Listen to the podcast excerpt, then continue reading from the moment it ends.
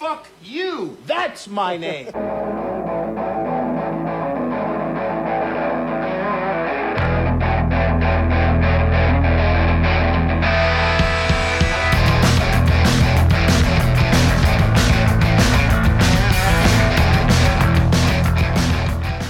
Speaking of oof tattoos, uh, I don't fucking remember what I said now. It's okay. It's okay. we were trying to recreate something that we did before, but we're just oh, oh, that's right. I said this movie has a lot of tattoo regret in it. That's that's what I said. yeah. Uh, th- that that's a good segue, right? Or not even not even a segue at this point. Anyways, Close enough. This is Sharks Across Hollywood. Like I said last week, we're gonna stop this fucking pandering bullshit. Nobody's ever seen this movie. Did you watch this movie with your son? yes, I did. One, two, three, four, five, six people have seen this movie.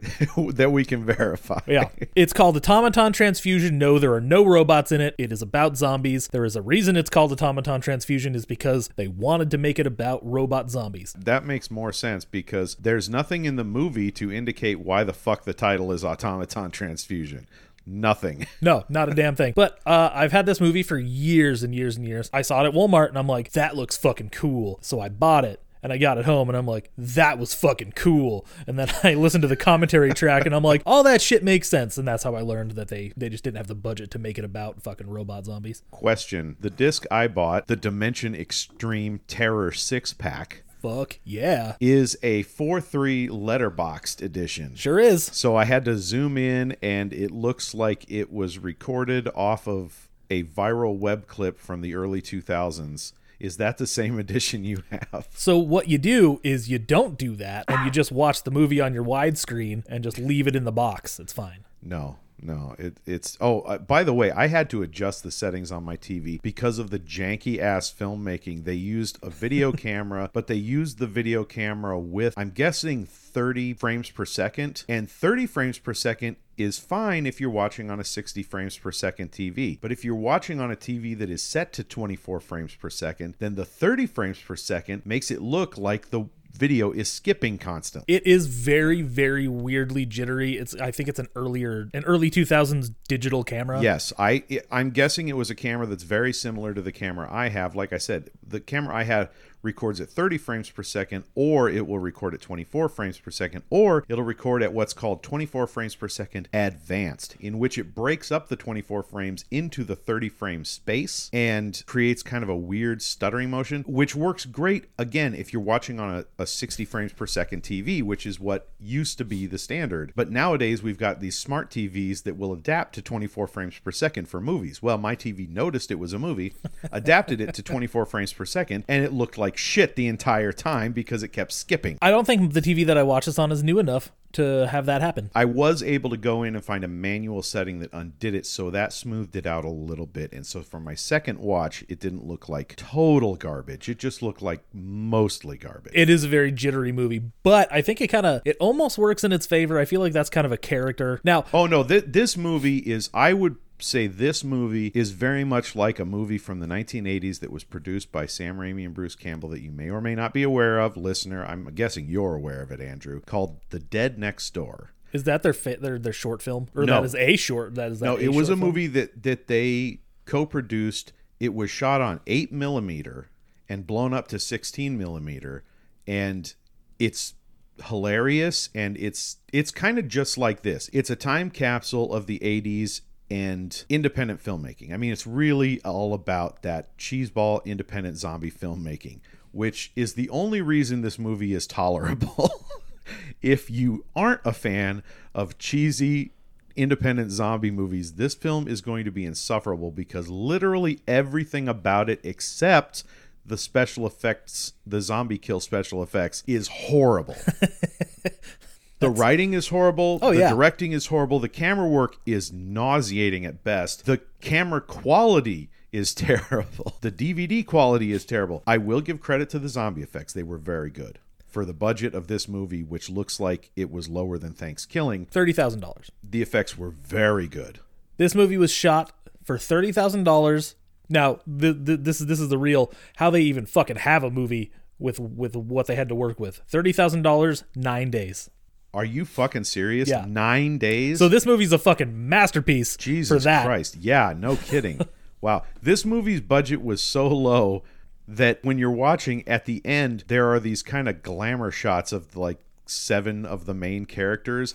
They all have the photographer's website stamped at the bottom of them. Oh, you watched all the way through the credits too, didn't you? yes, this movie was so low budget they couldn't afford to crop out the and and I'm sure that was a con- part of the contractual agreement to get the photographer to take those five shots was that he had they had to allow him to have his website stamped on them. It might as well just say Shutterstock across them. I do. I do actually really like this movie though. This definitely is right up the alley of anybody who enjoys the independent zombie movie. It is not for everybody because Yeah. this uh, objectively this movie's awful. this is this is a very narrow appeal movie and i gotta say i did enjoy it when i watched it with my son like i enjoyed it a lot but there was a time where this was a movie i would have enjoyed alone and that time is no more i only enjoy this kind of movie so i can rip on it with the person i'm watching it with Cool. I watched it twice by myself. you know and in fairness when i was your age probably about the same Yeah, I bought this movie at Walmart, and I remember I had a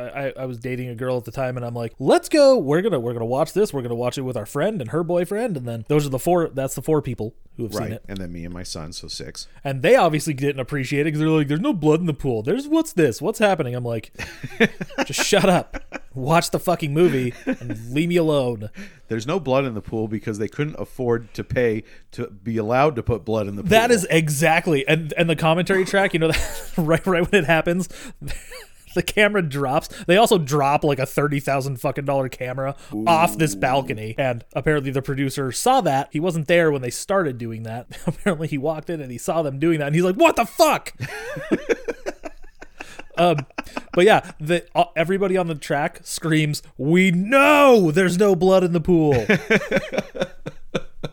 and I'm like, yeah, no, I and they they they had a commitment to not use any CGI. it definitely looks like they didn't use any cgi Yeah, the effects in this movie are fucking great, and because the guy who did the effects was the guy with the Greg penis gun. Nicotero. Oh, Tom Savini. Tom Savini It did was the hi- effects. No, it was his like assistant or oh. apprentice who did them. Oh, oh, all right. so it's a guy who worked with him. So naturally, he would have picked up a few things. Maybe it's just some guy who went to the Tom Savini school because that's that's a thing. He has his own Yeah, school. okay, that would- I met I met a girl in Spokane who went to the Tom Savini school. She sounds awesome. Bring her, bring her over. She is. She's she was very cool. I only hung out with her one time, but uh, very interesting and fun person. But I'm guessing people do that and then claim a lot more than they're. Maybe, but hey, fuck it, it works. Especially thirty thousand dollars. There's a, you know, it's all on the screen as far as Oh, it's all yeah. absolutely. So this guy also went to Full Sail University, which is where, which is where that ending shot is shot. And this movie, I I saw it and I'm like. Full Sail University, huh? I looked into it, I applied, and they're like, "You're too poor. Get the fuck out of here." but I I talked to a guy from Full Sail at Hastings. I was sitting at Hastings, and it was seventy five thousand dollars for a four year program, which isn't that expensive when it's film school, really. But I was talking to him about this movie. I'm like, "Yeah, automaton transfusion. It was shot there." He's like, "Never heard of it." I'm like, what the fuck? that sounds about right. Yeah. clearly, clearly, you know shit about your students, so I don't need you. Clearly, I didn't because I never made a movie. I was about to say, how did this movie even get a release? But then I thought, well, if it only cost thirty thousand to make, then Dimension probably just paid, you know, a hundred thousand for it, and was like, all right, you know, we'll we'll make that Yeah. just off of video store sales because Oh, at the yeah. time video stores were still a thing. 2006, this movie was released. I think 2006, 2007. They were on their way out, but they were still around. Yeah, I rented it. No, I didn't. Did I rent it? No, I bought. No, I bought it at Walmart. I just fucking said that. Goddamn, I'm stupid. And now I've bought it twice, know- brand new twice. I know my youngest was born in 2006, and he was born at the previous house we used to live in. And when we lived at that house, you could still go to Hollywood and Blockbuster and rent videos. So So I also want to talk about. Speaking of filmmaking and cheap movies, I want to talk about the director real quick. quote unquote director. No, Stevens- that- that's not that's not fair. That's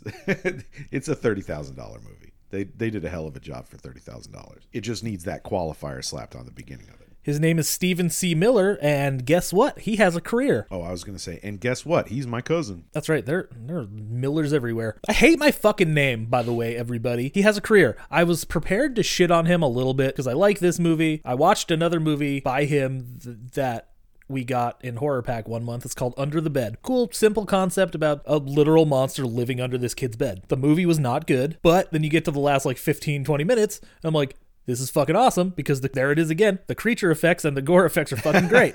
He's connected with people who know how to do good effects. That's Yeah. the key. He's a competent enough director. Like obviously he gets movies finished because he's made he's made more than that. He's made several. He's got seven upcoming projects. So one, two, three, four, five, six, seven, I'm eight, shocked nine, the asylum hasn't snapped this guy up yet. 11, 12, 13, plus the seven that he has coming up. He is a schlockmeister, of course. Not like a super fun schlockmeister, but this, I was prepared to shit on him because his movies are quote unquote bad, right? This motherfucker has a career. I follow him on, I followed him on Instagram just the other day, bought his wife a fucking Tesla. He's doing okay, yeah, right? I, he has the career that I kind of want. Just making shitty fun movies. Yeah. that- He's made, you know, you know what he has made? A couple of those fucking straight to DVD Bruce Willis movies, oh, really?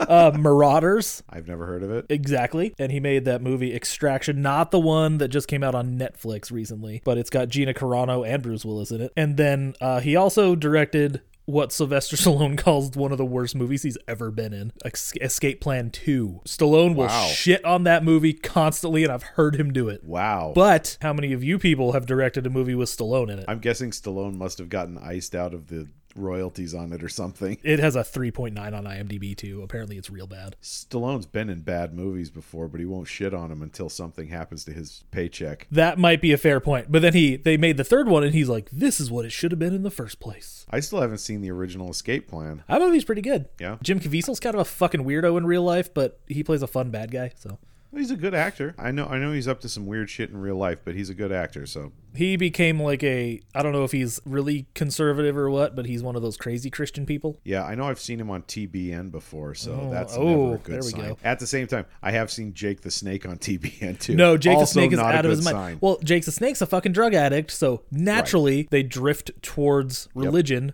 to replace that fucking giant drug shaped hole in their hearts, Yep. in their souls, in their stomachs, in their arms, wherever they fucking put that shit.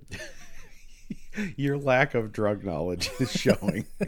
Either way, I saw Jake the Snake once when I was 12. Peak drug addled Jake the Snake. Couldn't tell. The dude's a fucking performer. You saw that. You saw that oh, documentary. oh yeah. Oh yeah. I saw Beyond the Mat. That's a favorite. I'm glad that he's clean, though. That's cool. WWE Hall of Famer and shit. As if that fucking matters. They're just going to keep on pushing Brock Lesnar down our throats and Ronda Rousey and shit.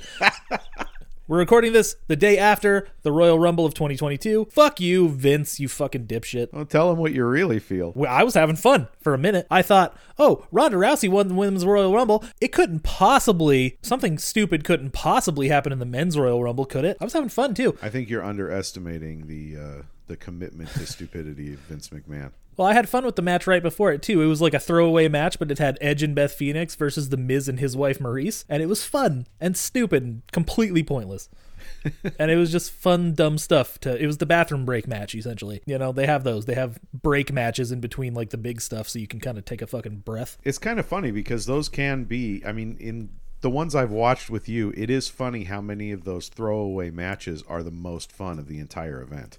It's because yeah, there's no pressure, there's no titles, there's nothing. It's just basically an excuse to watch Edge beat the Miz up and to have my kids go. I don't like her hair because Beth Phoenix kind of had a Luna Vachon thing going on with a big mohawk and crazy makeup and shit. She's a badass. They call her the Glamazon. I can dig it. She could lift me up with one hand. So, Stephen C. Miller, congratulations on having that kind of a career where you're obviously making money. You you bought a Tesla. Those Based things are off very of expensive. this movie, Based off of this movie, yes. that I mean, this is his first movie, right? Yeah. yeah. He did a couple shorts prior to this, but yeah, this was fresh out of film school. He tried to make the movie and then it didn't quite work, and then he was apparently he was really miserable in his job editing commercials or some shit. And they're like, "Hey, let's make this movie, man." And he's like, "Finally, fuck." So let's let let's actually break into this. Automaton Transfusion, directed by Stephen C. Miller. No relation. Right off the bat, do not watch this if you're an epileptic. Oh my god. Because that opening credit sequence will fuck you up. oh, we get a cold open first though.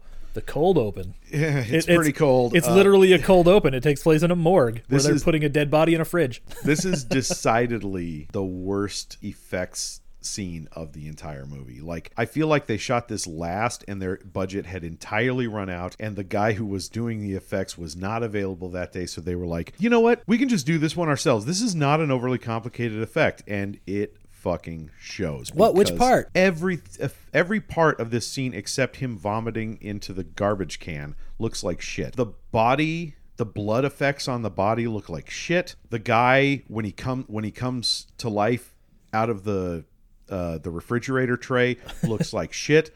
And that bending backwards, dragging the guy in conceptually, the zombie grabs the guy at the waist and pulls him into this refrigerator shaft, and it bends him backwards, and his spine breaks ostensibly. I mean, we get a sound effect, and he pulls him into the thing, right? Conceptually, a very cool kill, and it looks like such shit, despite it being probably what would have been the easiest effect of the movie, because the legs of his pants behind him as he's being dragged in are fucking empty. There's no legs in there. It's just empty pants. Thirty thousand dollars. Keep that in mind. They could have stuffed it with some fucking rags or or or just the director's jacket. Nine days. Keep that in mind.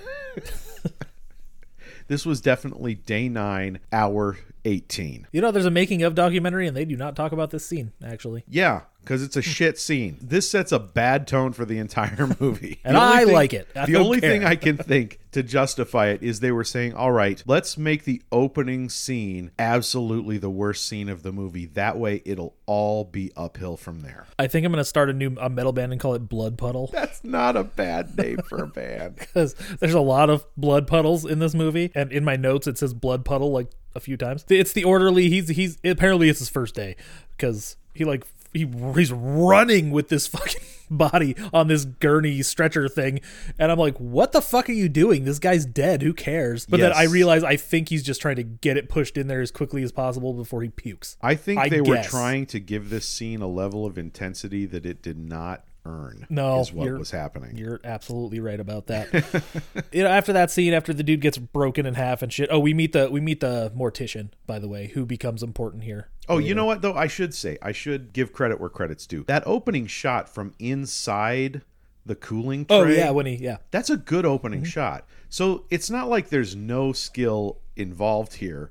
It's just that the scene just immediately degrades from there. Maybe it was legitimately their everybody's first time. Maybe it was the first day. Maybe they hadn't figured it out yet. Maybe effects guy wasn't on set yet, and so they were like, "Well, let's just get let's just knock this out, and then he'll be here, and then we can move on to the next Scene. The skin stretch bit is cool though when when the when the zombie bit him in the neck and then like you just see the skin just pull away from his face. Is that in this scene? Yeah, they do I it missed- a couple I times. missed it. Long ass opening credit sequence though.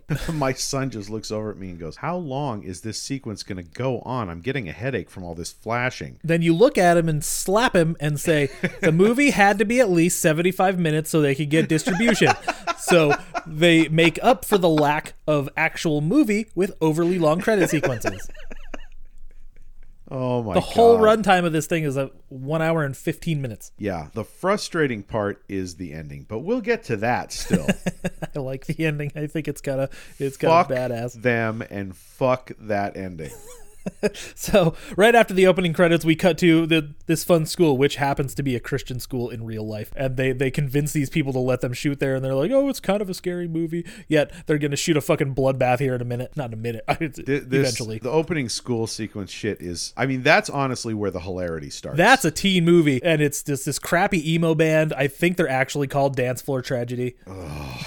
oh my god. What what what what did I write here? I ah the dulcet tones of new metal. It's fucking it's it's pop punk. It's fucking garbage, is what it is. Oh my god. The music in this movie is so bad that when they finally cut to the stock horror movie music at about the 45 minute mark, I was relieved. No, the yeah, it's obviously a local band that that the guys knew because if you if you Oh, if, you yeah, think? if you look at the guys back then on that on the making of documentary, they're all alternative kids, you know. yeah, even the jock has a douche tattoo on his upper shoulders when the in the later scene when he takes his shirt off. Yeah, this is another movie where that whole thing could have been like avoided the the weird like why are they so fucking old if they were just in college. Yeah. yeah, like so so many like you said, so many of these fucking stories could be solved Yeah. by just putting them in college cuz they all look like they're in their goddamn 30s. Just put them in college. They were all actually in fucking college at the time. Yeah. Seriously. I mean, that- the sequence with the pregnant lady, we just start. My son started howling with laughter when that couple appeared on screen. He was like, What the fuck are these people doing at a high school party? She is a quote unquote pregnant high schooler, and something really awesome happens to her. We'll get to it. She's a pregnant high schooler who looks 30, and her She guy was- looks 35, if he's a day. She was their set photographer. Oh yeah, yeah. All right, that sounds about right. So She dance floor. clearly wasn't an actor. So dance floor tragedy. Um, back then, yeah, this music is a dance floor tragedy. this is this is very uh low rent emo pop punk screamo stuff. Th- this this stuff is so It's all it's what you it, it- this is so nondescript emo rock like s- scream what do they call it like screamo. screamo oh, It's yeah, what you okay. listen to when you've listened to Hawthorne Heights way too many fucking times and you just need something else. i just had flashbacks of when my daughter was obsessed with black veil brides Ew. yeah yeah Tell her no. yeah no she's over it she, that was years she was like 13 Give her a give her a from the future slap in her past. Black Veil Brides fucking suck. Okay. oh you They're- think they're you not think i don't know that black veil brides fucking sucks like they're not untalented guys. All those metal guys have like something that I could never have in a million years. But that music is fucking rough. I I did I do still kind of enjoy uh, Ice Nine Kills, but it's an aesthetic thing and a, and a subject matter thing because they're fun and weird and they those are have the that guys song. you showed me with the uh, the Child's Play, video, yeah. yeah okay. I I like, and that's actually a pretty good song. That's a fun song. I don't like all their stuff. I, I am not into that music at all. But No, you know, really. I mean, it's all of a type. But I will give you, I will give you this much: not the worst of the genre. Oh no, and that's why. far. Well, I thought that that might be a gateway thing, and I'm like, oh, I'll give another one of these bands a try. Turn on August Burns Red, 30 seconds, bored out of my fucking mind. As I said, Ice Nine Kills is not the worst of this genre. Dance Floor Tragedy is the worst of this genre. Well, there it's two different things.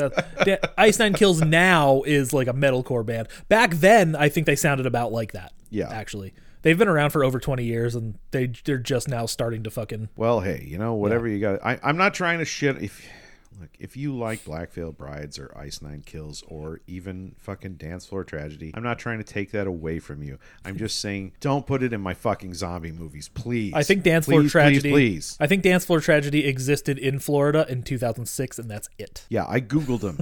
Nothing, Nothing. right? Yeah, I didn't Nothing. So. so we meet Tim and Scott, the comic relief, Tim is definitely the comic relief. Scott is kind of the badass um, because he has brass knuckles. And he takes him to school. Wow, that's a that's a that's a good example to set for the Well, kiddos. he's black in Florida. You need Well, something. that- that's fair. He is the only black face in this movie. We meet Tim and Scott, and Tim apparently likes this young lady named Simone, who almost looks like she could be in high school. She's got the braces thing going She on. She is definitely the closest of anyone in this movie to being a high school. Maybe Well, oh, Tim. okay, no, maybe you know- Tim. Tim's kind of got it. No, no. Tim looks like he's solidly in his middle twenties. I will say though, Maddie looks Maddie, like she yeah. could be in high school. I knew that that's where you were going. Yep. Her and Maddie are clearly the closest to actual high school students. But it's only because she has braces. Take those fucking braces off. And but Tim likes Simone. He says, "Hi, Simone," and she like turns around and goes, "Ew." Basically, Yeah. she's a cheerleader. It is. su- I will say this: this man is not a good director. The actors were not good actors, but that specific reaction of her to Tim saying "Hi, Simone" was pure high school. Then it cuts to those girls, and they're like, "Ew, it's so gross. Do you think they're gonna come to the party tonight?" And they're like. Simone's like, well, yeah, their their best friend is dating Jackie, uh, and those two fucking idiots are definitely gonna be at the party, and that's what she, that's what they sound like. I'm not exaggerating. I'm a little bit, but not much though. I had a guy moment right during this scene, like like of me just guying out for a second, and it really highlighted what a douchebag I can be at certain times because Simone's friend is easily the prettiest girl in this whole movie for me, but her eyebrows were fucking bumming me out. She has these hyper plucked eyebrows, and I'm just like, oh, why did the director not say something to her? the hottest girl in the movie is a girl who dies brutally for me. I'm very curious to find out which one. So then we meet the bullies, and I, I wrote down that this bully looks like Ben Affleck, specifically from Buffy the Vampire Slayer. Yes. like his character there. Yes. he shows up for like three seconds, and but he just looks like that, and he also he kind of looks like a mix between those two characters that have that interaction in Buffy the Vampire Slayer of the movie. He doesn't look like Ben Affleck, but he does. He has that thing. He he has a vibe like Ben Affleck, specifically in Buffy the Vampire Slayer, and Yes, like early '90s, agree. yeah, early '90s Affleck, and he's like, he does the thing. You talking to my woman, and then, and then what what the fuck's his name? Scott? Scott. he's Scott like, pulls "Fuck out yeah." pulls out his brass He knuckles. pulls out the brass knuckles, and it's yeah. like I'll talk to whoever the fuck I want. And the guy looks down at his brass knuckles and then does that high school jock saving face thing. Oh, they're gonna talk to whoever oh, they yeah. want. Huh? Oh, yeah, yeah. Oh yeah. just watch yourself, and then uh, walks away. And then they have him and Scott and Tim have a little exchange. Tim's like, God, I'd like to fuck up that guy's day. And this is a line that's very important later for, for a couple of reasons. We'll get there. And Scott says, I think he might be a little psycho. I would love to drive a chain th- chainsaw right through his face. and then my son looks over at me and goes, "Foreshadowing." That guy's getting a chainsaw to the face. he's definitely getting a chainsaw to the face. This That- is that type of movie. Yeah. Oh, yeah. Would you want it any other Oh, way, though? absolutely not. No. Well, that's what I'm like. I like this movie because A, it's short. B, you don't have to think at all. Is there a C? I I don't know. I missed probably seventy percent of the dialogue, and I didn't miss anything. There's one story beat, and that's at like near the end of the movie, and that's Yeah, it. and and they actually slow everything down for about three minutes to give you that story Yeah. beat. So it's like, all right, that's fine. That's all you need. Like for me, this is a perfect shitty zombie movie. I could have used a fucking ending. except that part. Okay, so now we cut to Chris and Jackie. Chris is the is the best friend that those popular bitches were referring to, and Jackie is also a cheerleader and their friend. And they're making out in his car, apparently, like prior to school on their lunch hour or something. like I don't in really the know. school parking lot and she just takes her top off and is tits out in the school parking lot and i'm like okay all right it's fine it's that kind of movie whatever You need at least one boob shot. And Jack, i'm 100% pro boobs I, I i've gone on record on this show i'm 100% pro boobs so i'm not complaining but it is funny and Jackie's cute enough. no she's not an unattractive lady And then all they have they have that little conversation. He's like, "Dude, do we have to go to this fucking party?" He's not into it, and she's like, "Yeah, we're we gotta go." And she's like, "You know what?" She's a cool girlfriend, actually. She's like, "You know what? It's not your thing. What are you guys gonna do instead?" He's like, "We're gonna go see Dance Floor Tragedy at, at downtown," and she's like, "They suck," and he's like, "They don't suck." it's like, the, and then and then she it's doubles down she's like they totally suck and the way she delivers that line isn't good, but it's cute. I don't know. There's Yeah. something about it. She's like, "They suck. They do suck." okay, so then we cut to the classroom, and Oh I wait, you know what? N- No, no. Bef- before before we move on, I want to say, did it irritate the shit out of you how much this guy looks like a giant baby with a five o'clock shadow? He really does. it was just like, what the fuck is up with that? He also shows up in Under the Bed for like a second. As a giant baby with a five o'clock shadow. Nobody looks exactly the same. His acting is slightly Such better. a, he's such a weird looking guy. I hate to shit on anybody for the way they look, just because you know it's like I look like shit too. So I understand. It's, just, but it's like they cast you as the lead of the movie, Andy has a faux hawk. and I can't get over his big baby face with that 27 year old five o'clock shadow going on. I think he was a law student, so I don't know how old he actually was. Law student Yeah. with that haircut? No, they put him in that haircut for the movie, and apparently they had to bring him back for reshoots, and he got annoyed because they had to put him in that haircut again. Uh, this confuses me because on what fucking planet do these kids do all this stuff on a Monday? Because the first, the first thing the teacher says is, "I'm glad to see you all back here after the weekend." Yeah.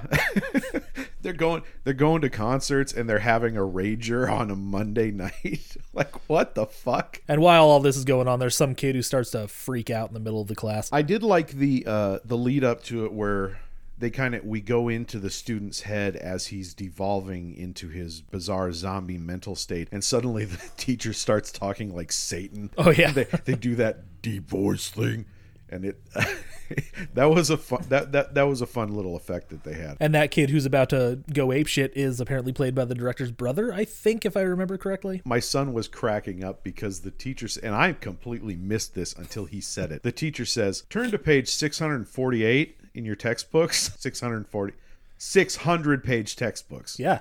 And then and then they cut to the shot of the kid at the table, right? And one guy in his textbook flips to the very back of the book. and the guy on the other side of him is flipped to the very front of the book. He's like 10 pages in. Well, you can't you can't have everything, all right? I actually worked on a movie where we were in a classroom and it was fucking weird.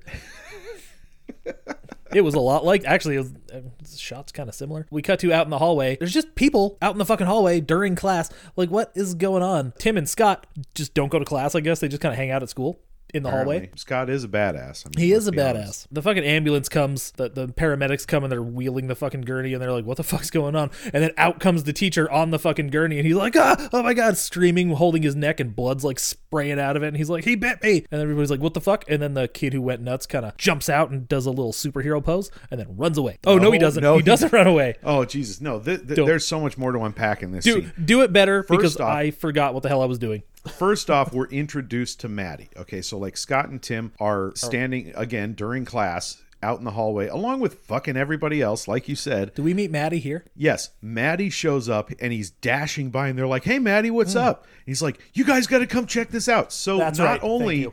is Maddie out of class and running to the class, but he knows exactly what's going on when everyone else in the school seems oblivious. Also, Maddie is wearing a Ramones shirt with the O blacked out. Was that like a copyright thing? They were like. Sure. I saw. I thought the same thing, and I have no fucking idea. Yeah, like I couldn't get pat. At first, I thought he just had a necklace or something that was covering it, but no, it, it's consistent throughout his appearance in the movie. Then Maddie rushes into the classroom, and out come the paramedics with this guy on the gurney. Now. He's not strapped down. They're not administering any care. He's just holding his throat and thrashing back and forth on top of this gurney, screaming, He bit me! He bit me! He bit me! And then out dashes the zombie student, right? And he and he runs face first into the wall, falls down, and then jumps up in the superhero pose, like you were saying. Thank right? you. Thank you. Okay. And my son just looks at me and goes, Wait a minute. Nobody thought to restrain that kid before they put the guy on the gurney? No. No. That. Why would they? So then it gets even better, right? The guy decides to charge Scott, who we've established is a badass. Scott jumps up, slams this dude in the face with the brass knuckles that we established in the in the quarterback scene, and the guy goes down, like immediately goes down and just starts gurgling, and then uh, falls silent. and Scott's like, "Yeah, fuck you, bitch." And then we cut to 30 seconds later, everybody's acting like Scott didn't just fucking murder one of his classmates. Uh. Yeah. It's fine. What the fuck is going on in this school? He didn't. It's Florida. It's just chaos oh, you there. know what? I hadn't thought of that because I thought it was, I thought it was like Louisiana or Mississippi. Granted, not much better than Florida, but not with the legacy of pure insanity that Florida has. Uh, most mostly just scumbaggery and incest. Yeah. Yeah. Well. I talk so much shit about places I've never been and know nothing about. Well, I hate Florida, so I just know Florida by rep. No, you know what? I was in Florida once. Thanksgiving of 1995. Jesus, that was No, 96. Thanksgiving of 1996. I spent Thanksgiving in Florida and uh, it was, you know, it's November in Florida. It's 85 to 90 degrees out every day and everyone is wearing sweaters. And then you're just like, you guys are all pussies. We we were swimming in the swimming pool and people were looking at us. We, we were we were staying at this little motel. My me and my whole family was staying at this little motel as we had Thanksgiving with these friends of my parents and the entire cast of locals was was dressed up in sweaters and staring at us like we were mad going swimming in 85 to 90 degree weather.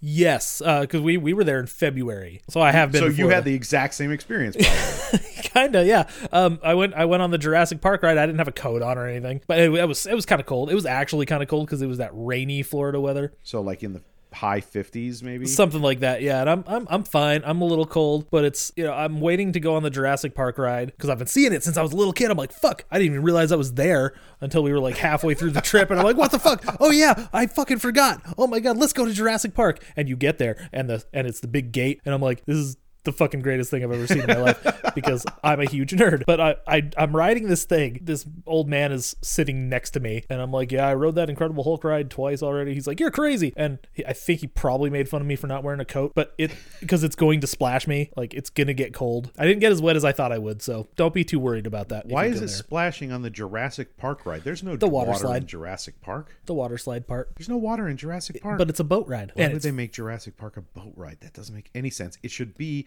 you should be in the Jeep, right? Logically. you're in the boat. But logically, There is it's no boat. Jurassic Park. There's no fucking boat. There's literally a ride in Jurassic Park. They could have modeled it after. That is a good point. I never thought about it. They made it, a, but you know, I got to see T Rex pop out and shit. It was pretty fucking cool. I, I would totally be down for that. and I went on, I went on the King Kong ride, and it was a, King Kong was one of those 3D rides, right? So we had the 3D glasses on. Oh, nice. And we get to a point where Kong is there in my face. So I took off my glasses. I'm like, holy shit, that thing's fucking real. and I got really excited because it was Nice. so cool. Nice. I, that that made me so happy. I don't know. I don't know what the fuck. So that was not 3D. That part was awesome. That made me very happy. So Florida's a mixed bag, is all we're saying. Yeah.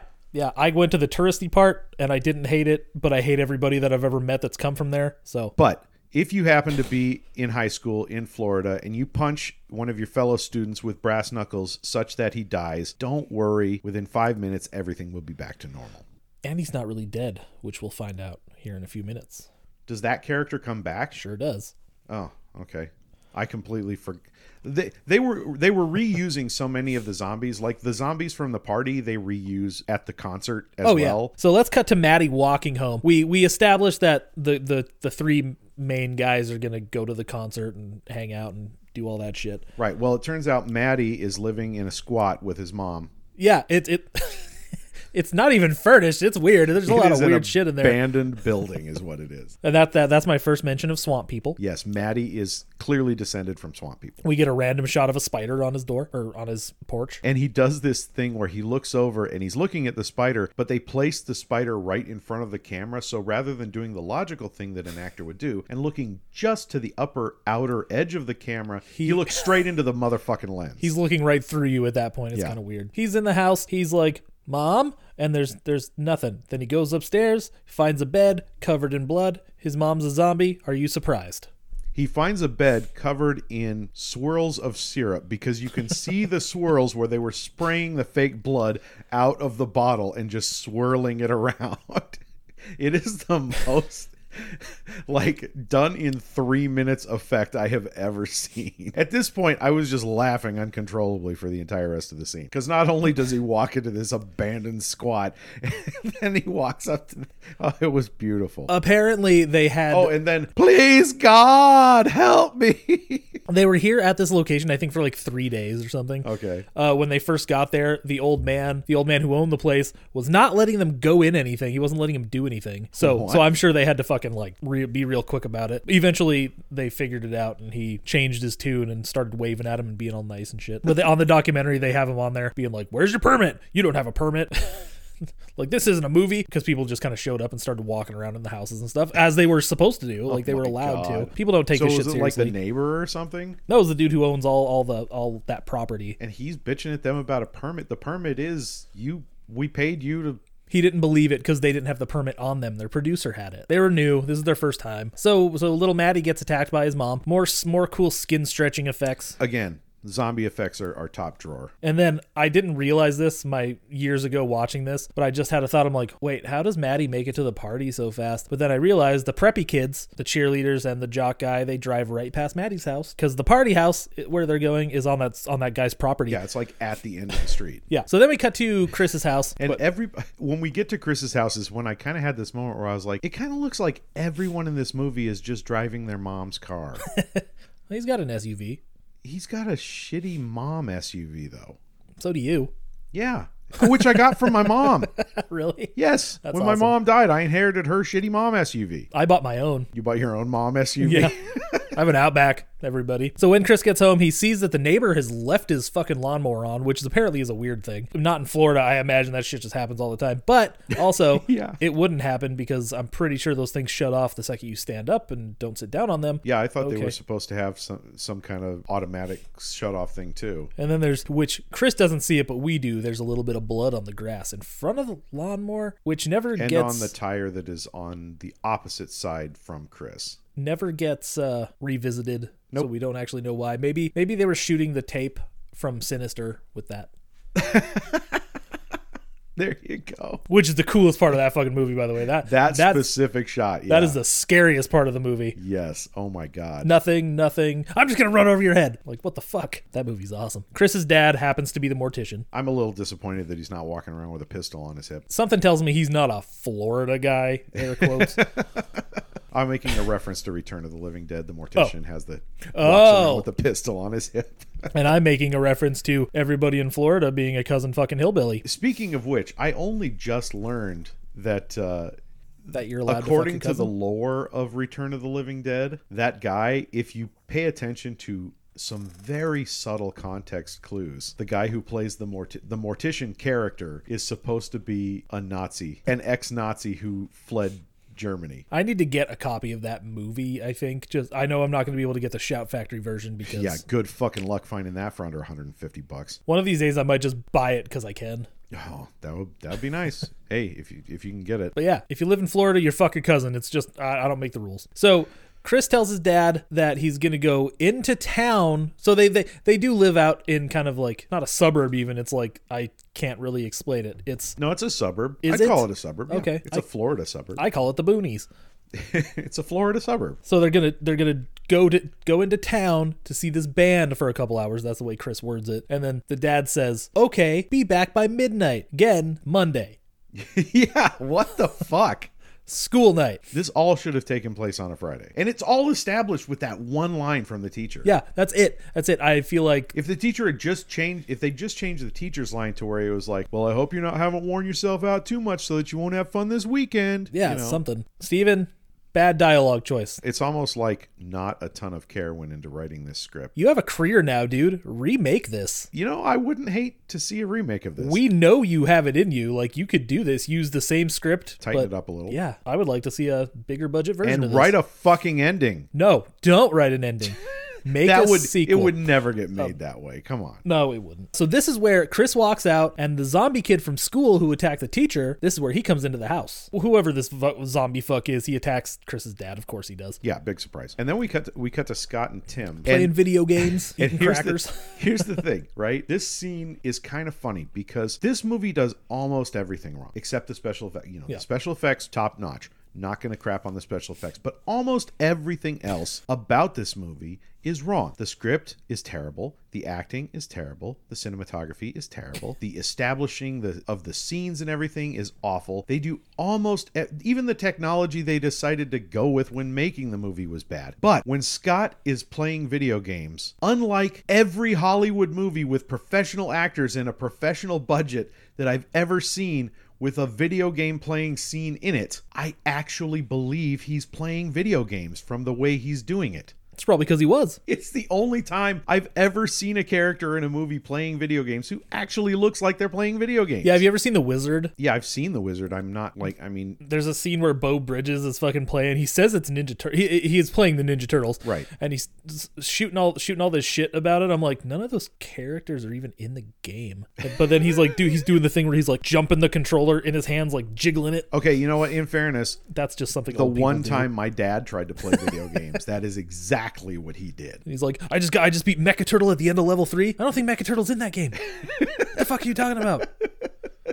Tim and Scott are just kind of hanging out. They're waiting for Chris again, playing video games, eating crackers. Uh, they're talking about what happened at school that day. No mention of Scott punching him in the fucking face, though. Maybe it's just a normal occurrence and everybody's afraid of him. He does spaz out later. It's a little scary.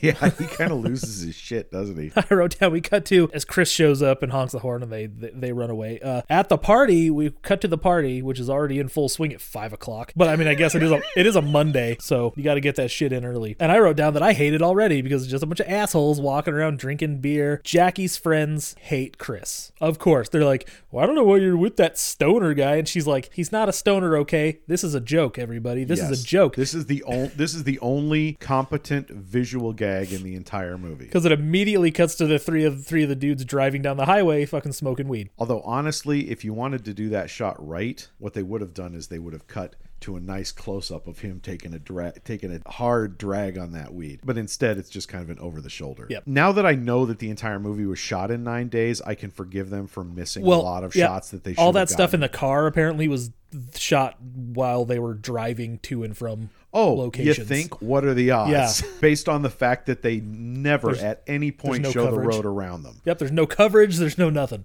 either. Oh, and then here in just a minute, they're they're about to they're about to start talking about how there have been no cars on the road for 45 minutes, and then they're going to cut to the one establishing shot that they have outside of the car, in which you can see literally dozens of cars zipping by, reflected off of the side of the car. Not really. I could. I, I wasn't. I wasn't paying that close of attention. That's because you were watching it in the little four three letterbox, whereas I zoomed my my TV in so I could watch it in its intended ratio. So Hmm. outside of the party, this is the girl, the girl with the huge boobs in the purple shirt, who's about to get eaten by zombies. Oh, she's your she's your number one Oh in this yeah, movie. I call her the girl with the big boobs because she's not credited. And I mean, uh, you could call her the girl in the purple shirt, I guess. eh, but on, on the commentary track, they're like, "Oh, it was hard. It was hard doing this thing because this girl had really big boobs." How is a woman having big boobs a problem for your shitty zombie movie? Come on, that's a benefit. It was something about the prosthetics and burying her under the dirt to to put that fake body on top of her or something. I don't remember. My son thought it was pretty funny that after all of that carnage and all the ripping and tearing that they were showing, that all that really happened was she got her arms and legs ripped off. Oh yeah, kind of.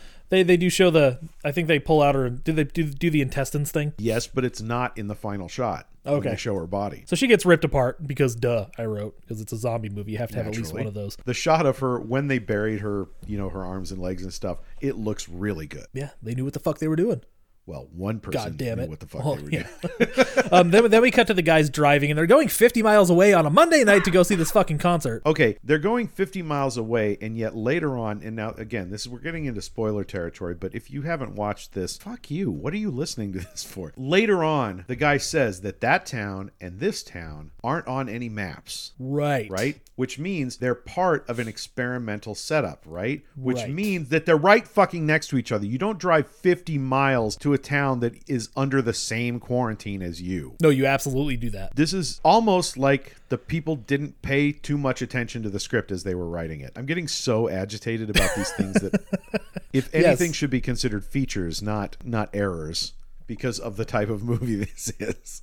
I am so overthinking this. But this is the problem. This is the problem is when I do this show, when I watch a movie for this show, I I try to watch it sincerely. And it fucks me up because we watch these shitty movies sometimes and they're delightful, but they're shit. And that's what this is. It's delightful shit. It is. It, this, this is trash to the highest extent. It's and so trash. It's so bad and it's so watchable. I love it. I do. I've, I've, I've watched this movie so many times. I don't think it's one I'll, I'll watch by myself again, but I will totally bring this to a stinker fest. This is a, this is stinker fest material. Yes. absolutely. You're busy making fun of them with all the cars driving by. You already said Right. this, but they're again going 50 miles away on a school night to fucking whatever. And the other two fell asleep. I'm like, are you guys in high school? Or are you like 50?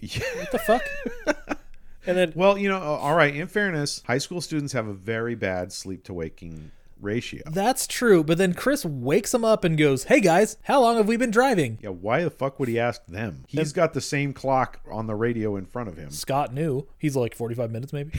Does Scott just have magical time sensing powers or something? Like, what the fuck? And the radio happens to be all staticky and shit. Once everybody wakes up, he's like, "Dude, I haven't seen a fucking car in either direction. What the hell?" And they're like, "What's so weird about that?" And he's like, "Look at the time. It's like 5:30." And then Yeah, Scott so he so he clearly knows what time it is. Scott gets the cool line because he gets all the cool lines. That's that's kind of his thing. He gets a cool line later too, but he's you know he's just like rush hour. Like he, he's the he's the fucking hero. He's the guy who should have lived through this whole thing. Yeah, seriously. Um, I, I, I knew from the moment I saw that Scott was black that he was not going to survive because this was made before the Fear the Walking Dead, and before that, black men couldn't survive a zombie movie. It was like the law. Also, what I forgot to say at the top But of the yes, episode. Scott 100% should have been the Yes, hero of this yeah. piece. Um, what I what I forgot to say at the top of the episode is this movie came out when zombies were still cool and not overplayed. Yes. That is one thing I made sure to that you knew to put yourself in a time before The Walking Dead came and kind of not ruined zombies, but made them a little too. The Walking Dead isn't what ruined zombies. It's the mainstream furor of zombies that came after The Walking Uh, Dead yeah, that ruined okay, yeah. zombies. it's a lot. Like I I loved zombie movies prior to The Walking Dead coming out. So did I. So I loved the, I loved The Walking Dead and then suddenly zombies were fucking everywhere and I was like, "Okay, I think we just need to pull back from zombies for a while." Well, and now, oh my god, every fucking horror book, like I, oh I'm, god, yeah. I get emails for free books for my Kindle, and ninety percent of the horror movie or the horror books are zombies or the young adults or zombies or fantasy or something. But it's there's so many zombies. The only reason I have uh, Rob Jonathan Maberry's fucking zombie, Did you almost fucking say Rob Zombies? I think so. I have Jonathan Maberry's zombie books because I just like him as an author and he's fun. okay, I don't know Jonathan Maberry. What, what what else has he done besides zombie books? He has the the Rot & Ruin series, which are just zombies. Dead of Night is like technically a prequel to Rot & Ruin, but he did the John John God damn it the Joe Ledger series, which starts with Patient Zero, which is sort of zombies, and then he just goes on. The Dragon Factory is about gene splicing, and Mengele is still alive. and he got plastic surgery and stuff, and it got really fucking weird. But that's why that's my favorite one. Okay, yeah, I can see how that would. The King of Plagues is essentially about the Illuminati releasing a weaponized Ebola strain. Assassin's Code is about real life vampires, which is cool. Okay, all right, that could be fun. Extinction Machine, I think that was an alien plot that I can't quite remember. It was kind of cool, but convoluted. Code Zero goes back to bringing the zombie virus back. Predator 1, I'm not sure. Kill Switch, I'm not sure because I haven't made it that far yet. But he also has Glimpse. Okay, I was hoping maybe I would recognize literally anything out of what you were going to He say. He did the novelization of the I Wolfman movie from like 2000, whatever. Okay, all right. You've actually found something that I recognize. Okay, there we go. Even if only tangentially. all right, I'm, I'm taking that. I'm taking that one. Now we can move on. So we're at the party again. There's a lot of intercutting back and forth because this movie's really short, so they're they really they're really flying at you. Yeah, Everything's coming no at you real quick. Oh, by the way, we cut back to the party, and uh, the horde of zombies that we saw five fucking minutes ago still hasn't been noticed by anyone. Oh yeah, yet. no, no, because we have to have this joke where Jackie's sitting on the couch in between these two fucking guys that are ready to date Oh, rape her. these fuckers. The pink shirt mafia, I called them. They don't actually do anything. They just kind of they just kind of get closer to her, and she's like, "Yeah, um, no." No, they 100% give off date rapey vibes, but you're right, they don't technically do anything. It's just a judgment I'm making looking at them. But tell me you looked at those guys and didn't think exactly No, that same they're thing. they're on, they're on their way, both of them. Yes, 100%. She narrowly escaped with her life. So then we cut back to the guys, and they make it into town, and it's deserted. Of course it is. It's a zombie movie. You got to have that deserted town scene. So they stop outside of the bar where the concert is supposed to be, and they're they're they're looking and they're looking at it, and they're like, "We should go in, check it out." Scott is like. No. And then everybody else is like, yes. And he's like, fine. He took no convincing on that No, one. not really. They get out of the out of the car, and then as they're kind of about to walk to the bar, it starts intercutting really quick with these quick cuts of the zombie horde running towards them, and they're like, "Well, I fucking hear something." So this is where I think this is this is a bad shot. It would be oh, a Oh, a cool it would be a cool shot if they did it better, but like they're like, This is "What's a that?" shot Zack Snyder would have nailed.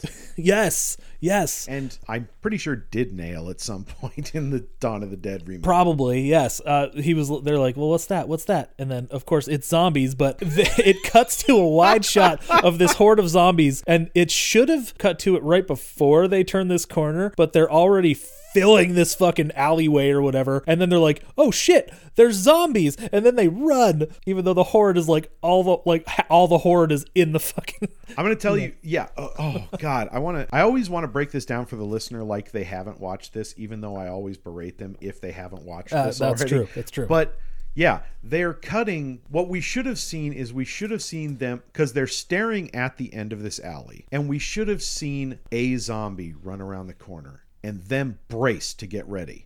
And then another zombie, and them maybe raise their weapons or something, and then a whole flood of zombies pour out. They don't have No. weapons yet. No, okay, all right, whatever. but no, what happens is we cut from them looking at the end of the alley, it's dead empty. Then we cut to a horde of running zombies that should be rounding the corner, and then we cut back to the alley, and they've they're already filling the alley. They're already halfway down from the end of the alley to these guys, and then we get a reaction shot from them. It's so badly done. It, No, it, it could have been so cool, but no, it, it didn't quite. And that's exactly how Zack Snyder would have done it. We would have seen one zombie run around the corner and then brace, and then the flood would have happened. And we would have seen the flood because that's where the reaction shot would have come from. So either way, um, it, in a perfect world, it would have gone a little better, but it's kind of cool to see that many fucking zombies just running at him. It's kind of fun. I couldn't get past the bad edit. I just couldn't do it. I couldn't get past the bad edit. And Well- then they run for the bar, and I was gonna say we're gonna get past the bad edit now because they're gonna go into the bar. that's the thing that saves this is this movie just keeps moving. So that's what's that's what keeps it from getting bogged down and shit like that. yeah, they jam the door. Tim has his Tim has a freak out. He's losing his shit. Scott's kind of there, but Tim is like, "What the fuck was that? What the fuck was that?" Then he takes one step, trips over nothing, falls into another blood puddle, and then the camera pans over like a, a little bit, and then you just see a fucking rotting corpse. It's not rotting. It's not rotting, it's, like, had skinless. Its flesh Yeah. chewed off or something like that, and it's got like an eyeball hanging. It's a really good looking Yeah. uh, uh, piece of set scenery. What's up, everybody? We're Blood Puddle. The bar owner, or whoever the fuck he is, the bartender, I guess, he pulls a shotgun on everybody because it's a zombie movie. And these guys are obviously huge zombie movie nerds, cannot have a zombie movie without a shotgun. And a, a crazed individual wielding it. Yes. And he's like, Who the fuck are you guys? And they're like, We're nobody. We we're not one of them. We just came for the show. And then the bartender goes for his Academy Award. I did write down that it looks like he's had a rough rough after he breaks down because he's had a rough afternoon. It's only five o'clock. The I, fuck? I- I gotta say, within three minutes, we're going to establish that the water is still working in this place. So why the fuck is the bartender still covered in blood? Stress. You're not gonna go wash that off, maybe freshen yourself up a bit, you know, just for your own well-being, It's because Chris has to have his moment in the bathroom. just so you feel pretty. Also, they have to do some weird intercutting when Jackie and Chris are both in the bathroom because they're just so connected. as we've established. That's the other thing that pisses me off about this is okay, we do that weird intercutting scene with Jackie and Chris in the bathroom. Then the zombie appears in the bathroom. The bartender blows its head off. Okay, Chris gets blood all over him. I understand that. He was just washing his face. How does he then wander out into the bar and has smeared the blood around even more now instead of just fucking washed himself? He just saw a guy's head get blown off. He's, he's he wasn't ready. You're not going to refresh up a little bit after that? Again, these people are not paying attention to their mental health. You got to do that so you feel pretty. He is in shock. right before that, though, we get like every, they're like, "What happened?" And the guy's like, "The band started playing, and then And I shouted at that point, they fucking sucked. the band started playing. Oh, then then they got eaten, and then one of them's like, No, "Who no, got it?" he didn't say then they got eaten. He said then they started eating everybody. No, he doesn't say he doesn't say it like that because it's like they got eaten or something like that. And then one of them goes, "Who got eaten?" And then he's like, "Everyone." Oh yeah, that's right. Well, maybe he said they started eating each other or something because he didn't. He didn't say they got eaten. I Oh, they were him- eaten alive. They were eaten alive. That's what he says. Because the way wrote he made it sa- the way he made it sound was that the band started eating people He's, he says the band started playing, then it happened. They were eaten alive. Who got eaten? Everyone. and this guy is just acting He his is- fool heart out He is giving it. he's trying so fucking hard And then Chris has his Michael J. Fox line, and he's like, Are you telling me that you built a time machine out of a DeLorean? But instead, he says, Are you telling me that those people out there are fucking zombies? because Oh, he needed convincing at this point yeah, no shit. Also, they had to ADR every single fucking line in this movie, which is why some of that is kind of awkward. oh yeah that doesn't sound completely plausible based on the fact that there is no fucking way they had a sound budget for this Oh no, no, not even. Whatever they are, it ain't human. I wrote down some lines of dialogue because it's all kind of funny. But again, you don't need you don't need great dialogue in a movie like this. What they're saying is perfect. No, it, it, it's completely fine. The place where this lets me down is on those things that I mentioned. You know, like like not doing that zombie re- that Yeah. horde reveal the right way. That's where if you're going to do this kind of movie, that's the shit you want to nail. Give us an establishing shot of him. You know, if you're not going to have him wash the blood off, then give us a shot of him looking at his hands covered in blood, looking at the sink. Oh, yeah, that going- stuff, And just yeah. going like fuck it and walking out. You know, something like that. Something to to to help establish the plausibility so that the action holds our attention. But you know what's gonna hold our attention is Jackie getting bitched at by her stupid friends. Um, because we cut we cut back to her at the party and she's trying to call Chris because she's not having a good time. I think she's like, I think I'm gonna go see Chris in the city, 50 miles away. And still, the zombie horde. It was a And they- huge they- fucking yes, horde. They're still not in there. Nobody finished, heard anything. They finished with Big Boob Girl like five minutes ago. Still nothing. No one has noticed the horde of the undead outside of this party. Apparently, literally no one has stepped outside for a smoke break because Florida's just that trashy, I guess. They're waiting for Maddie. But Jackie can't get a hold of Chris, and then Simone's like, Well, haha, you can't get a hold of your boyfriend. It's really actually kind of funny. And Jackie's like, Fuck off. It's like, no, he's probably he's at the concert. Yeah, Simone's kind of a dick. But then we cut back to the bar, and then they're like, What are we gonna do? All that shit. It's really the bartender and Tim and Scott talking because Chris is already kind of lost it at this point. He just starts wandering around the bar. Then he gets to this fenced off area, and then a zombie pops up and slams into the fence. Then he's like, What the fuck? Why do you have that thing in here? And the guy's like, It's okay. He can't hurt you. It's behind a fence. Incidentally, we kind of passed it. Well, I guess we're coming up on another one with what's her name, Jackie. Yeah. yeah. I, we're coming up on another one with Jackie. But does it occur to you that there's an awful lot of screaming going on in this movie when people should maybe be shutting the fuck up? You know, like if you get behind a door and you're now you're safe and you're isolated, but you're in an unknown place, maybe you don't start screaming your fucking head off just in case it attracts some more of those fuckers that were in the building already. I mean, Jackie doesn't scream yet because she doesn't know anything that's going on, but she does go into the bath. Well, she she's almost in the bathroom. Yeah, she's in the bathroom. They don't notice her, but she starts screaming as if to say, Hey, in case you weren't sure there was somebody in here to eat, I'm available. Yeah, maybe she, she's just sick of her friends because she is just now figuring out that her friends are fucking garbage. This is where this is where it's like, all right, I, I get that this is a shitty zombie movie, so there's a level there's a level of permission you have to give to them to be shitty. That has to happen because this is a budget project. This was done on a shoestring budget with bad actors, but these are decisions that were made in the writing phase. Right. The writing Yeah. phase is free. There's no budget on the writing phase.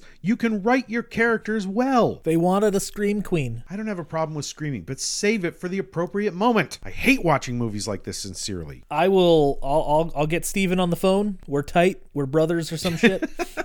That's cousins, your cousins. So you're gonna fuck him now. You got to go down to Florida and fuck him. oh yeah. So we get the intercutting because Jackie goes into the bathroom. We covered that. Let's get to the cool part. so do it. little Maddie, little Maddie shows up at the party after having been turned into a zombie by his mother. Meets the 37 year old pregnant lady Yes. and her and her 42 year old boyfriend. He walks in, they're talking, and she's just like, hey, hey, Maddie, what's up? And then, coolest fucking thing in the world happens, because I'm pro choice, okay?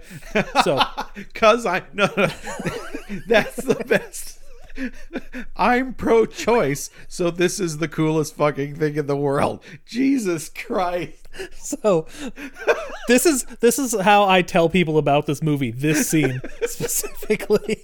So so Maddie walks up to her and he just hauls back and just punches through this chick's stomach, rips out her fetus, and eats it like an apple. And it's fucking gross and amazing. And she's screaming. There's blood everywhere. And she's like, My baby! That is the only reason I knew what the fuck was going on. My son missed it. He looked over at me and just goes, Why did he rip her heart out of her stomach? It looks like a baby. It's a And fucking I said, baby. No, didn't you hear her, her scream, My baby? And he goes, Oh, no, I totally missed that. And it's so fucked it, up. it probably would have helped if she looked like she was pregnant rather than just looking like she was a fat chick.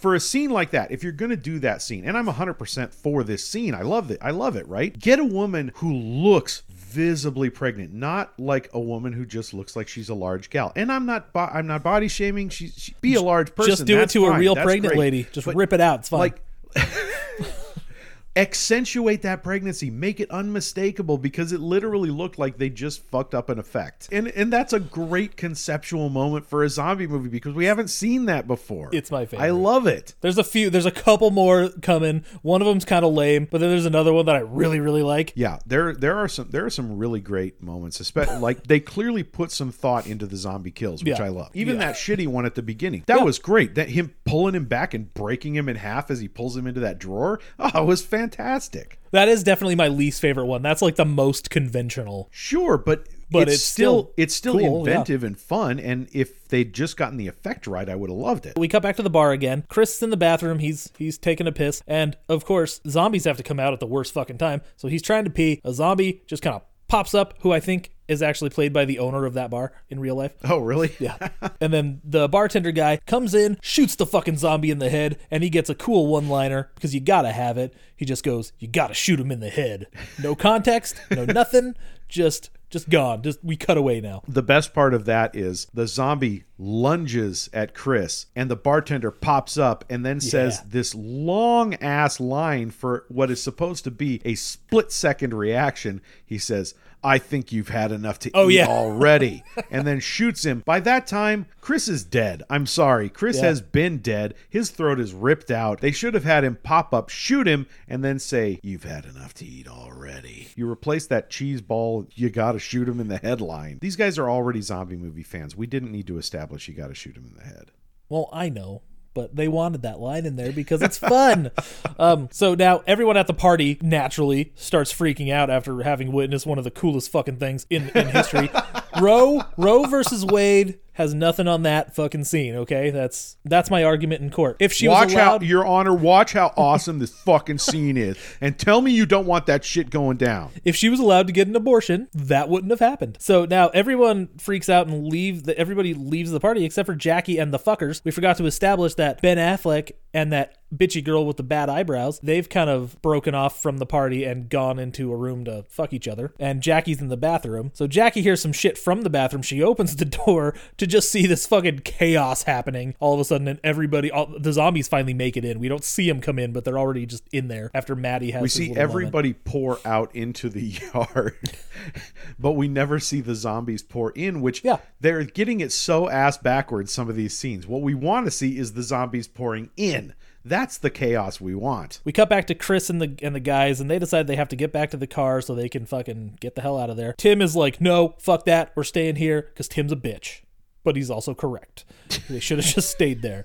Uh, so Chris decides he wants to be the hero, and he's like, "We got to get back into town. We gotta fucking warn everybody, save the goddamn world or whatever." Sure, kid. they should have been listening to scott the whole time Tim.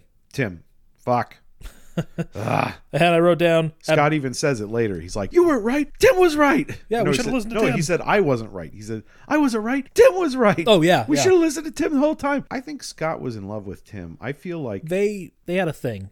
I feel like Yeah. I now I Scott no excuse me. Tim was obviously in love with Simone. Scott was in love with Tim, but he couldn't say anything because he's got this badass image that he has to protect.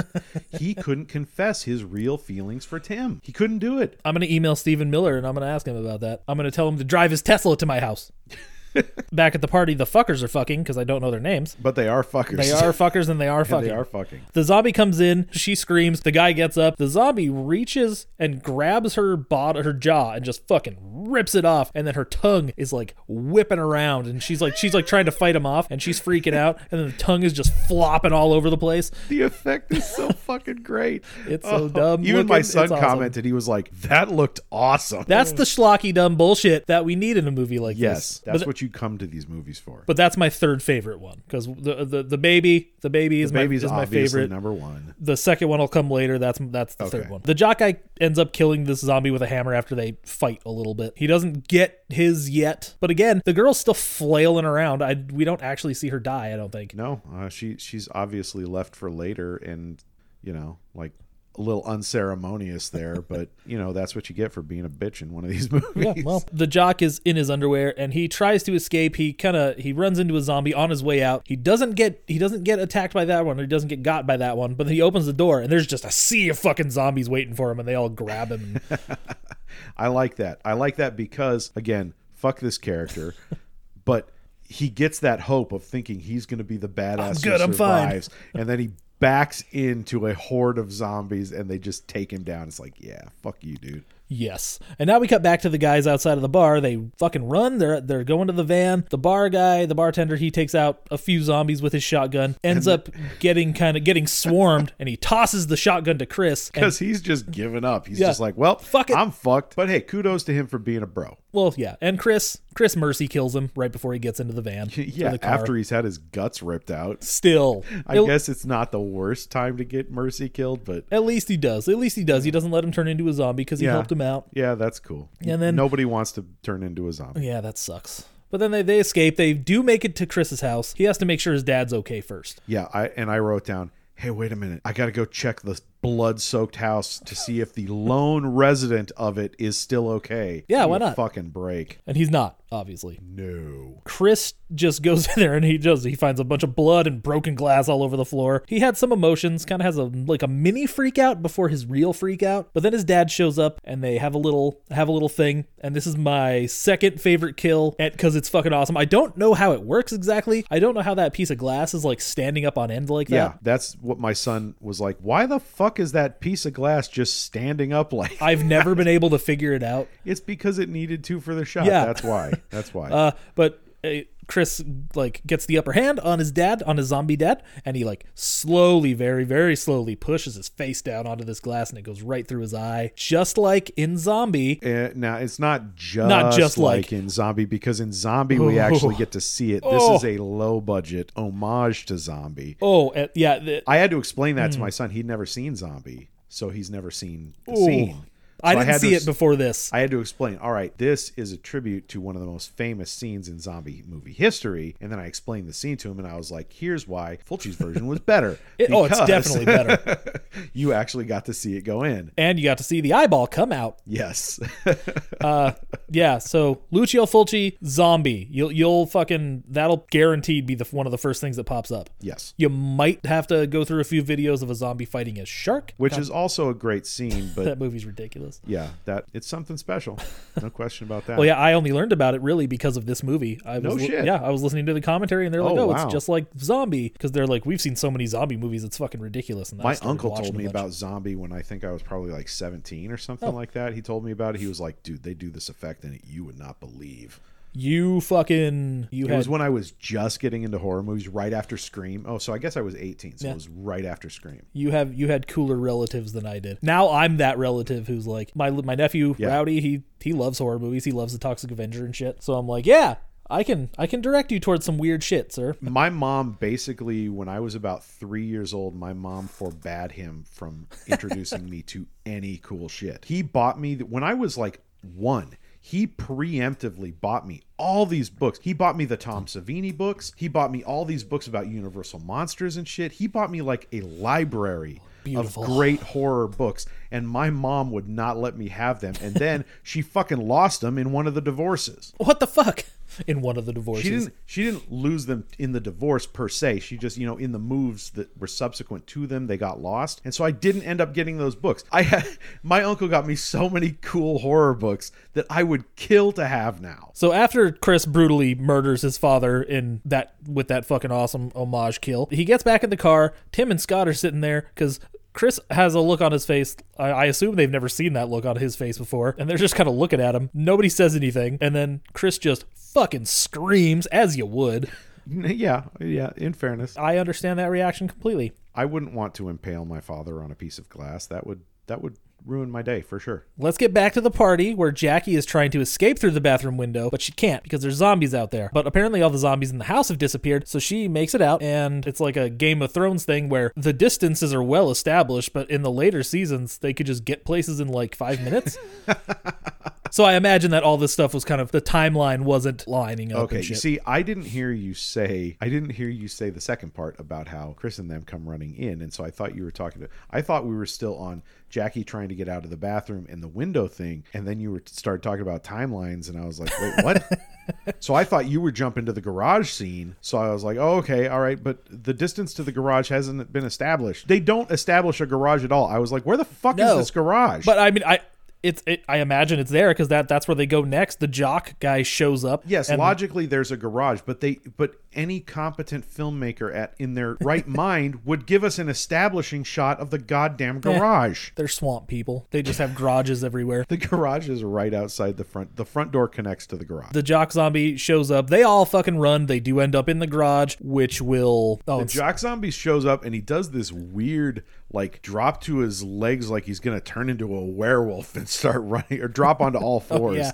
thing. Like that confused the shit out of my son. He was like, Why did he do that? this is Scott's first kind of freak out. He has a little freak out. Can't remember exactly what he's saying. He's just like, "What the fuck are we gonna do?" Chris is like, uh, "We should go to the school." Why? And they're like, "There's gonna be more of those things there, right? You you know that, but also why? I mean, I guess in movies like this, they always have an establishing scene where they tune into a radio broadcast or something, and it says to go to a school or someplace like that. they definitely don't have that in this. but But, they, Chris- is nowhere in this movie. There's one line of dialogue where he says, "Everybody knows to go there in case of emergency." yeah, it tracks with zombie movie history. They always have that. you Yeah, know, yeah. But they don't have it in this movie. So they felt the need to establish that you have to shoot them in the head. That these huge zombie movie fans who keep DVDs in their locker and think Yeah. that they're going to melt, apparently, need to have it established to them that you shoot zombies in the heads. And yet the school thing is what they remember from all the zombie movies? So I'm not even worried about that right now. You know why? As short as it is, we still get a gear up scene.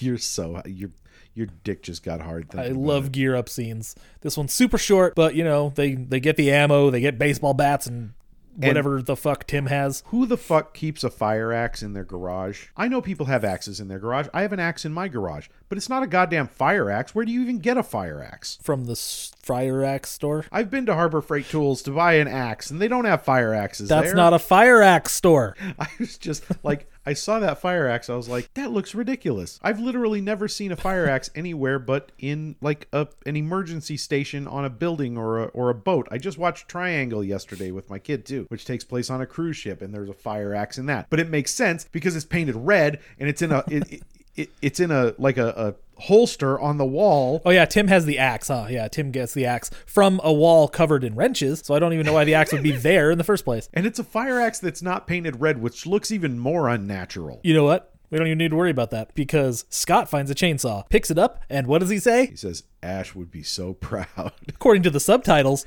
it's a guy named Lance who's going to be proud, but it's Ash. It's Ash. yeah, he totally says Ash. Yeah, but in the subtitles, it says Lance would be so proud. Those have to be auto generated. It happened twice. Like they're on the mm-hmm. DVD. So we get a cool shot. This is actually a pretty cool shot when the garage door slowly raises to to show those the fucking badasses ready to go Yeah. kill some zombies. That That's straight out of Zombie Movie 101 right there. Oh, you need it. You need it. You absolutely 100% need it. Gotta have the hero shot. They run with an army of zombies in front of them, behind them, all fucking over the place. I wrote down Scott finally makes good on his promise to drive the chainsaw right through that asshole's face. It's really quick, but it happens. Yeah, it's so quick that the first time I watched this movie, I did not see it. They do such a poor job of establishing that that's who Scott is chopping Yes. up. That it's that it's the quarterback douchebag. And it's also a different chainsaw. Yeah. Um Yeah, it is blink and you miss it and I blinked and I missed it until the second time through because when I was watching it the second time, Scott has that line at the beginning and I went, "Wait a minute, does he ever do that?" Cuz I know he he killed a bunch of people with a chainsaw, but I don't remember seeing him kill that guy. Yeah. And then I caught it on the second viewing and uh, and I was like, "Yeah, they needed to linger on that a little bit more." So after after a little fight with the zombies, somebody pulls up in a car. I'm not entirely sure who's driving. I think it's Jackie, but Simone is in the car. No, Simone's driving. Is Simone driving? Yeah, because Tim jumps in. He's like, "Take me to the school! Take me to the school!" Which makes no goddamn sense. because then they both fall out. Why wouldn't you just be like, get the fuck out of here, get going, go, go, go, go? You know. Well, they both fall out. Well, she crashes the car. She yeah, she yeah, I guess. But like everybody gets in the car, but then everybody gets out. No, it's just the two. Is of it them just that the get two in of them? Car. Everybody else gets cut off by the zombie horde. I like how in this movie we have multiple shots of zombies swarming a car, and then as soon as they start to drive, a magic path opens in front of them because the stunt budget wouldn't allow them to run over zombies. That's true. That's true. But him and Simone uh, end up in a bog, in a boggy, swampy thing. They end up in what looks like a pond, and I wrote that this is the only scene in the movie that genuinely scared me because fucking Water. monsters in the water. God damn it. As soon as I saw them out there in that water, I was like, get out! Get out now! Get the fuck out! And oh, he does get out though. He does. Not all of him.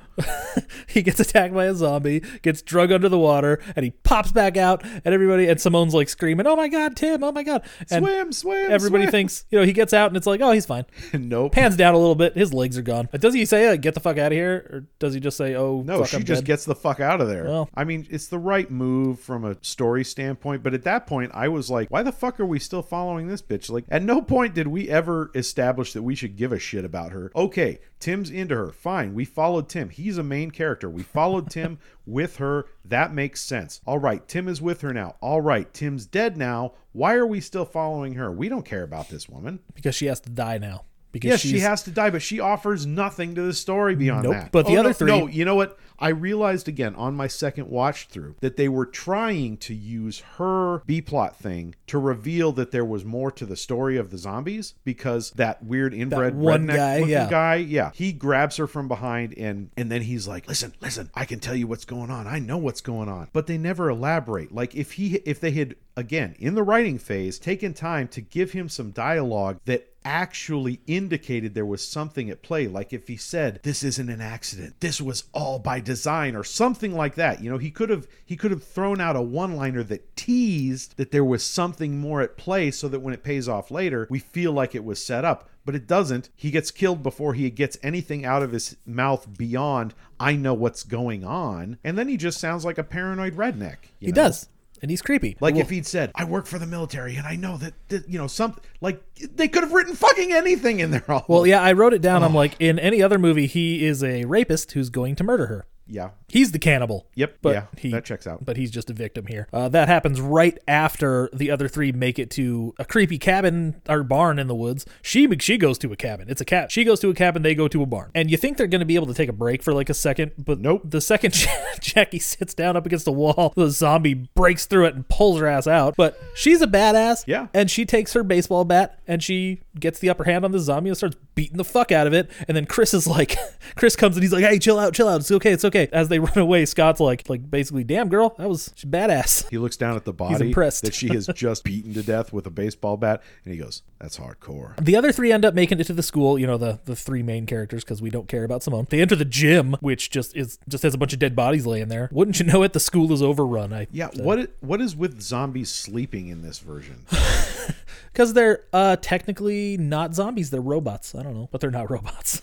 we didn't establish that. That is unestablished at this point. It never gets established. I, I don't really know. Uh, it's because they want to want to make it creepy and ma- make it so when they pop up, it's a surprise. I don't buy it. I feel like there were better ways to do this, or just establish, you know, that like do the thing with establishing that they're actually robots or something. I don't fucking know, but fucking do something to establish why that makes sense. My next note is Simone's at the school now too. She just kind of gets there. Lucky her. How has this chick survived so long? Probably because she's lucky as fuck for a second. Then she walks into this room where all the chairs have tennis balls on the legs for some reason. What the fuck was up with that? Were you as distracted by that as I was? No, I didn't even I notice could that. not stop looking and wondering why all the chairs had tennis balls on the legs. Are you kidding me? Uh, dude, I don't have fucking time to dwell on shit like that in this movie. Because the second she walks in there, a zombie pops up and tries to kill her. But then the second that happens, Scott shows up and kills the fucking zombie.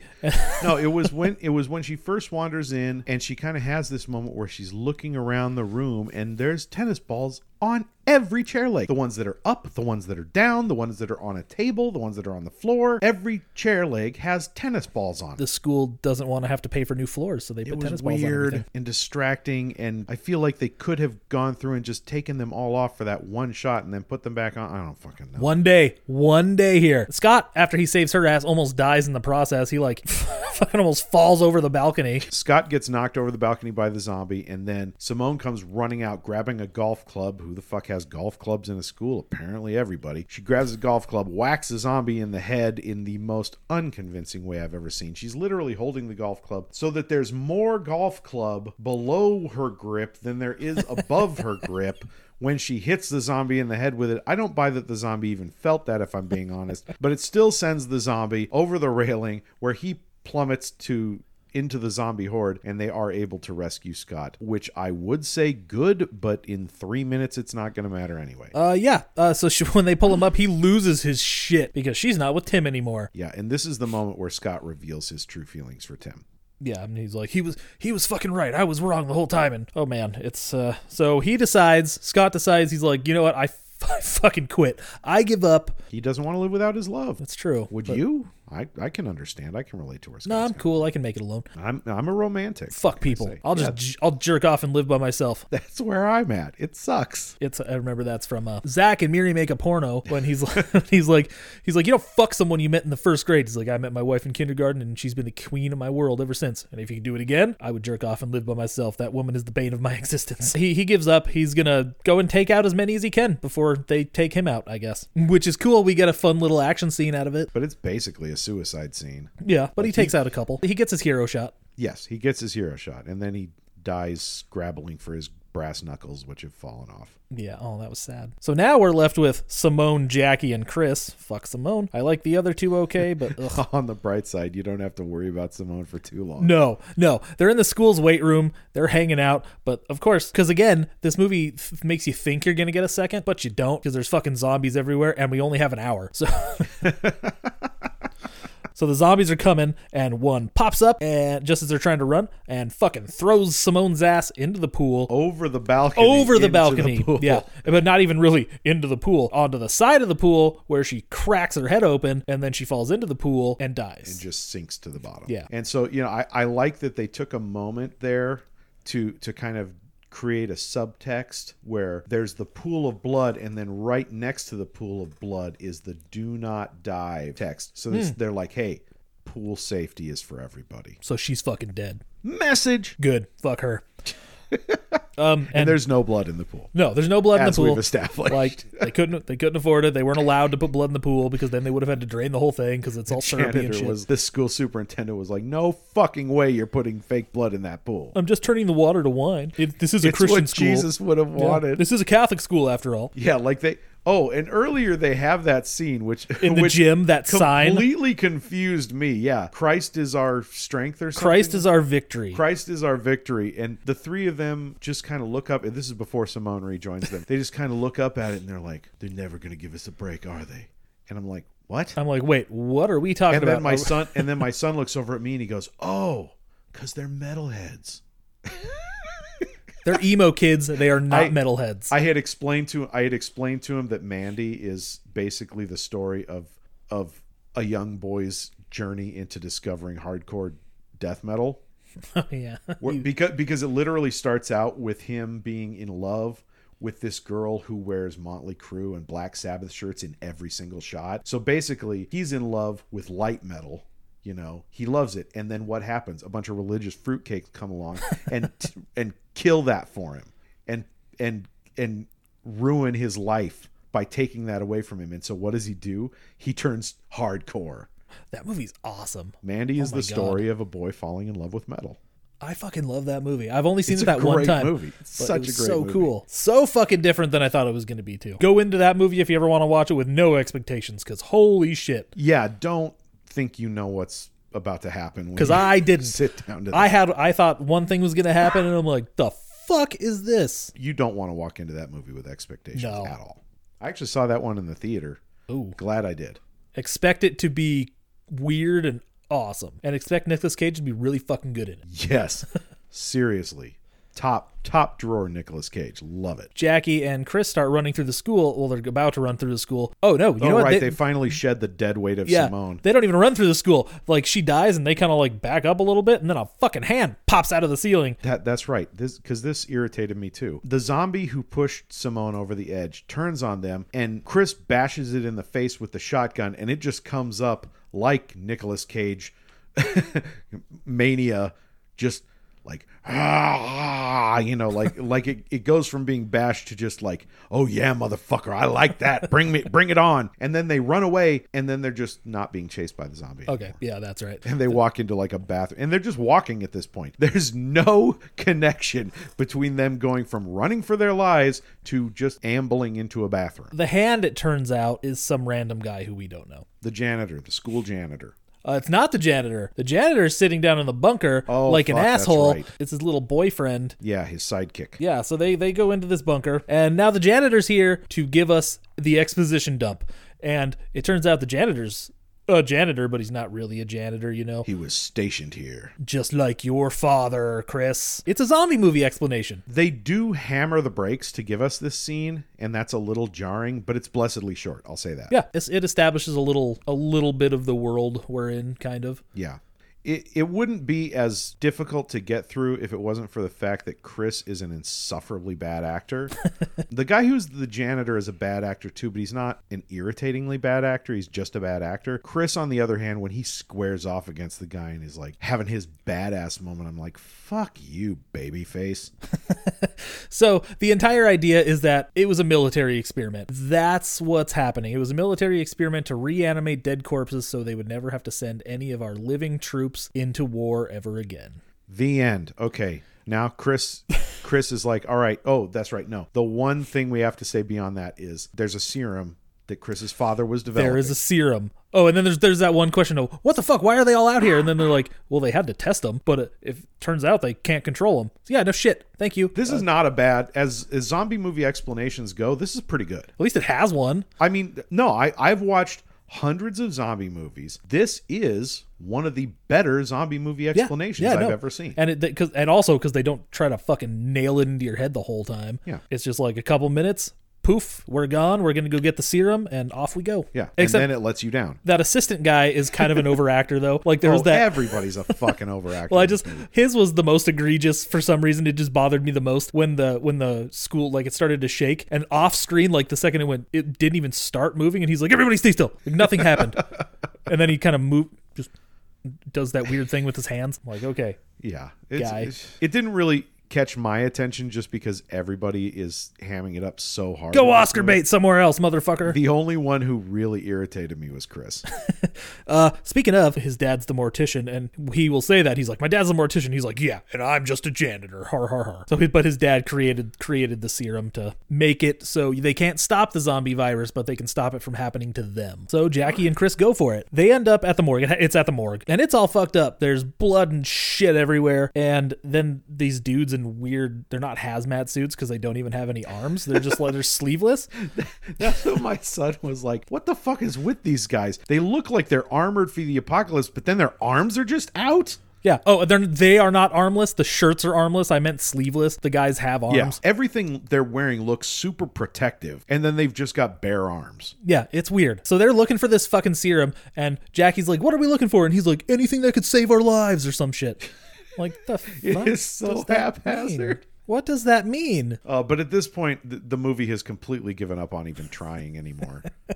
yeah. So uh, they they get into a little fight with these guys because those guys they're like they're infected. I'm like, if they were infected, would they not be like? yeah, if they were infected, you would not be chasing them; they would be chasing you. That makes sense, doesn't it? Chris and Jackie try to escape those assholes to run outside Full Sail University. I can't get over that it's Full Sail University. That's fantastic. It that is. that adds a whole new layer to it. I love it. And then they run outside. They notice, oh fuck, there's zombies down there. Can we get back in? Let's get back in. And then the door's locked for some reason. It wasn't locked when they got there. Nope, wide open when they arrived No, um, you know what? It was wide open, but the fucking guy gave him the key. We never see him unlock the door. no, he gave him the key to the jeep. Oh, is it the key to the jeep? Yeah, they just ran Oh. up and opened the fucking door. It was just open.